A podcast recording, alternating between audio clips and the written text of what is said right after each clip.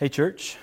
As, as Jason had mentioned, we're going to be continuing in our sermon series on the Gospel of John. And so um, you can take your Bibles and turn to John chapter 4. We're going to be starting in verse 27 today. Now, last week, Nick had done a fantastic job of starting off the first half of John 4, and um, he had introduced us to the woman at the well and Jesus' conversation with her, and how through Jesus intentionally uh, talking with this woman and being really specific with the things that he said to her and the things that he brought up, we got to see that Jesus dealt with her sin and her shame, and um, not only her personal shame, but the shame that she felt from her community and those around her for her past sins and her um, and her current lifestyle, and how uh, Jesus was able to take that and, and remove that sin and remove that shame and transform her heart. And we're going to see how, going through the rest of John 4 today, how, how that conversation was so impactful and transformative, and how it inevitably, inevitably will bear uh, quite a bit of fruit.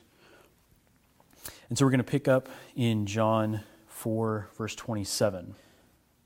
Just then his disciples came back they marveled that he was talking with a woman, but no one said, What do you seek? or Why are you talking with her?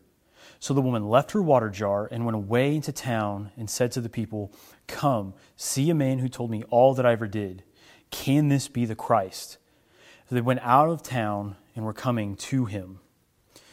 And so the disciples come upon this situation after going into town and they're confused about what they're finding because when they had left Jesus, it was noon, he was alone, and it was hot. But now they come back and it's, it's like, why is this woman here? But they didn't really want to question him about that, but they were marveling at it and they were confused by it. While they were confused, the woman leaves her water jar and she goes back into town to talk to the people of the town. Now, it's significant for us that she leaves her water jar because it was the, the sole reason that she came out to the well in the first place. She had to draw water, but she didn't want to go out and do it at a time when it was cooler, in the morning or in the evening, with the other women of the town. And it was because of her sin and her shame that she felt, the shame that she felt from others and the shame that she felt personally, that she felt as if she couldn't go and draw water when it was cooler. So she was going to be very calculated and she was going to be very careful with when she goes to draw water. So she goes at noon when it's the hottest part of the day, when no one else should be there. But instead, she has this encounter with Christ. And this encounter with Christ is so transforming and it's so impactful on her that she leaves her water jar there to go back into town. She leaves the express purpose that she came out for. And just a, a, little, a little note that in verse 29, when she's going house to house and she's saying, Come see this man who told me all that I ever did, can this be the Christ? In English, we tend to see this uh, phrased as a question Can this be the Christ? But really, this is her testimony, and so it's so much more than just a question, it's a declaration. Who else could this be but the Christ, the Messiah, the Savior? And so her testimony was so impactful that the people of the town come out to see him. While all of this is going on, in verse 31, the disciples are talking to Jesus. So in verse 31, it says, Meanwhile, the disciples were urging him, saying, Rabbi, eat. But he said to them, I have food to eat that you do not know about. So the disciples said to one another, Has anyone brought him something to eat? Jesus said to them, my food is to do the will of him who sent me and to accomplish his work. And so Jesus is saying to the disciples here, this is much more than just about food. They were concerned because it was a long journey, because it was hot, and they had left him at noon to go get food. They were confused by what he was saying. But Jesus is saying it's not about food. It's not about physical food to nourish me, but it's about what drives me and what sustains me and what fills me. And Jesus was saying the thing that does those things is to do the will of the Father, the will of Him who sent me and to accomplish His work. So then we have a question we need to ask from that is what is the will of the Father? And Jesus does a fantastic job displaying what that is throughout the, whole of the Gospel of John, where he displays his glory and he reveals himself to others as the Christ, as the Messiah. And that, Jesus is saying, is the will of the Father. It's to display and reveal himself as the Messiah. Eh, but we tend to have these misconceptions about what the will of God is for us. We might tend to think that we have to figure out what the will of God is for our lives in terms of things like going to college or getting married, what kind of career we need to pursue. But really, Jesus is saying here that there's something that's much more bigger for us, that's God's will for us. And it's, it's really to make him known, make him be, to revealed at, be revealed as the Christ, as the Messiah, as the Savior of the world. And so Jesus continues on teaching the disciples in verse 35. And he says, Do you not say, There are yet four months, then comes the harvest? Look, I tell you, lift up your eyes and see that the fields are white for harvest. Already the one who reaps is receiving wages and gathering fruit for eternal life, so that sower and reaper may rejoice together. For here the saying holds true one sows and another reaps. I sent you to reap that for which you did not labor. Others have labored, and you have entered into their labor. Christ is saying the will of the Father is to make him known, to reveal him to others as the Messiah and the Christ. And we're to do that in our communities, in this harvest that Jesus has placed us into our communities, our work, our homes, where we have these opportunities to sow the gospel and to gather fruit into Christ's kingdom. So we might be sowing the gospel um, with one person earlier in the day, and we might have the opportunity and the blessing to see someone being gathered into the kingdom later on.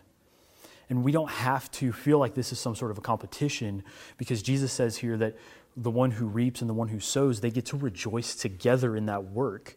You might spend years praying for the soul and the salvation of someone you love and care for deeply, faithfully sharing the gospel with them day in and day out for years. And you might not have that opportunity to see them gathered into the kingdom, but someone else might have that blessing and that honor of being able to, to see them gathered in, to see them become a believer, to see them see Christ as who he really is, and to come to faith. And so we'll see um, in verse 39 that when the woman goes out, we get to see some of this harvest, some of this harvesting actually get to take place. So in verse 39, it says, Many Samaritans from that town believed in him because of the woman's testimony. He told me all that I ever did. So when the Samaritans came to him, they asked him to stay with them. And he stayed there two days. And many more believed because of his word they said to the woman, It is no longer because of what you said that we believe, for we have heard for ourselves, and we know that this is indeed the Savior of the world. Now, it says that many of the Samaritans believed because of her testimony. This shows that our testimonies can be powerful and impactful in inviting others to come and see who Christ is. But it says that many more people believed because they had that personal personal experience with Christ.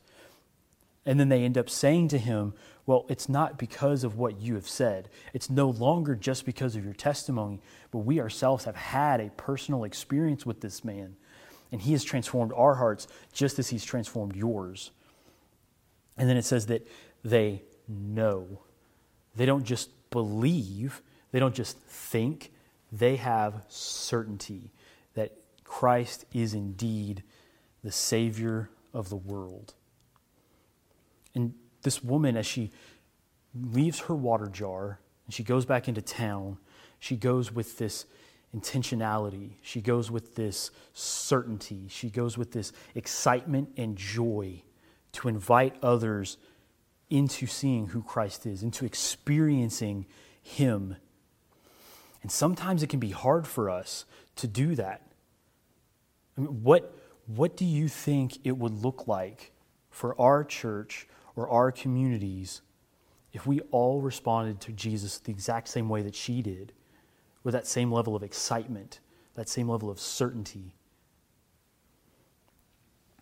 What, what do you think is holding you back from doing that? The woman came out to the well with her water jar, and, and she leaves it there. What do you think your water jar might be? What is the thing that you have an express purpose for doing that you need to put down so that you can be faithful to what God is calling you to? What, what is it that's holding you back from sharing the love of Christ with others around you? It could be a number of different things. It could be your job and the hectic work schedule that you've given to yourself. It could be your kids. It could be your kids' sports schedules. But it could be other things like fear fear of being rejected, fear of what other people are going to say about you.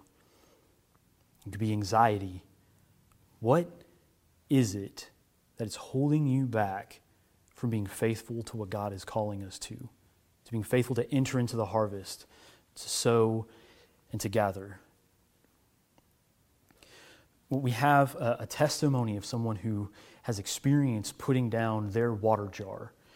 Um, last year, in our local mission outreach, we had one of our church members um, go through that, and it was very challenging for her. But um, she found that if she was able to put her water jar down, that she was able to be faithful. And she saw that that God was strengthening her and, and encouraging her in that.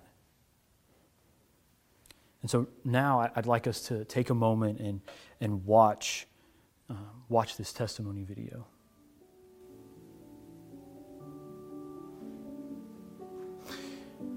See, I got to experience being with Nick and with Ken when we went to the laundromat and um, our goal was to just spread the love of God and to let people know that Jesus loves you by paying for their laundry. And uh, Nick and Ken, they let me hang out with them just to kind of guide me and show me how it's done. And um, so many people smiled, and not one person said no. And they all accepted, you know, us paying and to say, Jesus loves you. And um, Nick and uh, Ken could take it a step further, and they showed me that they could actually ask them to pray, or if there's something that they could pray for. And um, and we had several people say yes. Um, you know, my family is having problems, and so we would all just pray for them right then and there. And I thought that was something super special too. Well, Ken and Nick, and um, they were busy with um, several, you know, uh, laundromat customers, you know, um, helping them through their rough times. And, um, and I kind of found myself, you know, just watching and learning from them. And I would see somebody new walk in, and I don't know what it was, but it was just like, I'm going to go over there to them. I want to say, Jesus loves you, you know? And it was just, just as simple as that. You know, I wasn't expecting anything more from myself, you know? So I go over there and I go, Hi, we would like to pay for your wash and just to let you know that Jesus loves you. And they're just, they just look up at you and they smile and I pay for their wash and I go to the next person. And um, it, got, it became pretty comfortable, you know, it got easier and easier. And we would talk sometimes, you know, um, just how your day is going and stuff like that. But, well, I know that, you know, like I said, I do have anxiety and um, speaking to people. And for me, my water jar was to leave that there with Jesus and go spread the love of God. Well, I didn't give up on my stepping outside my comfort zone, and I do challenge myself. Um, probably not daily because it is exhausting, but I do challenge myself to continue to be obedient to God. It's not about me, and to continue to step outside my comfort zone. Um, you know, we've started inviting church groups to our house. Um, even going out on, I walk my dog Kaya every morning. So walking her, I've come up and met several people talking about Jesus, and uh, made some really good friends too that way. So I have not stopped. I haven't given up. I'm still doing it. well, I would definitely challenge everyone who has anxiety problems and just just to have faith in God and to continue to step outside your comfort zone and to continue to be obedient to God because it is so rewarding and you will be so grateful and happy at the end of the day.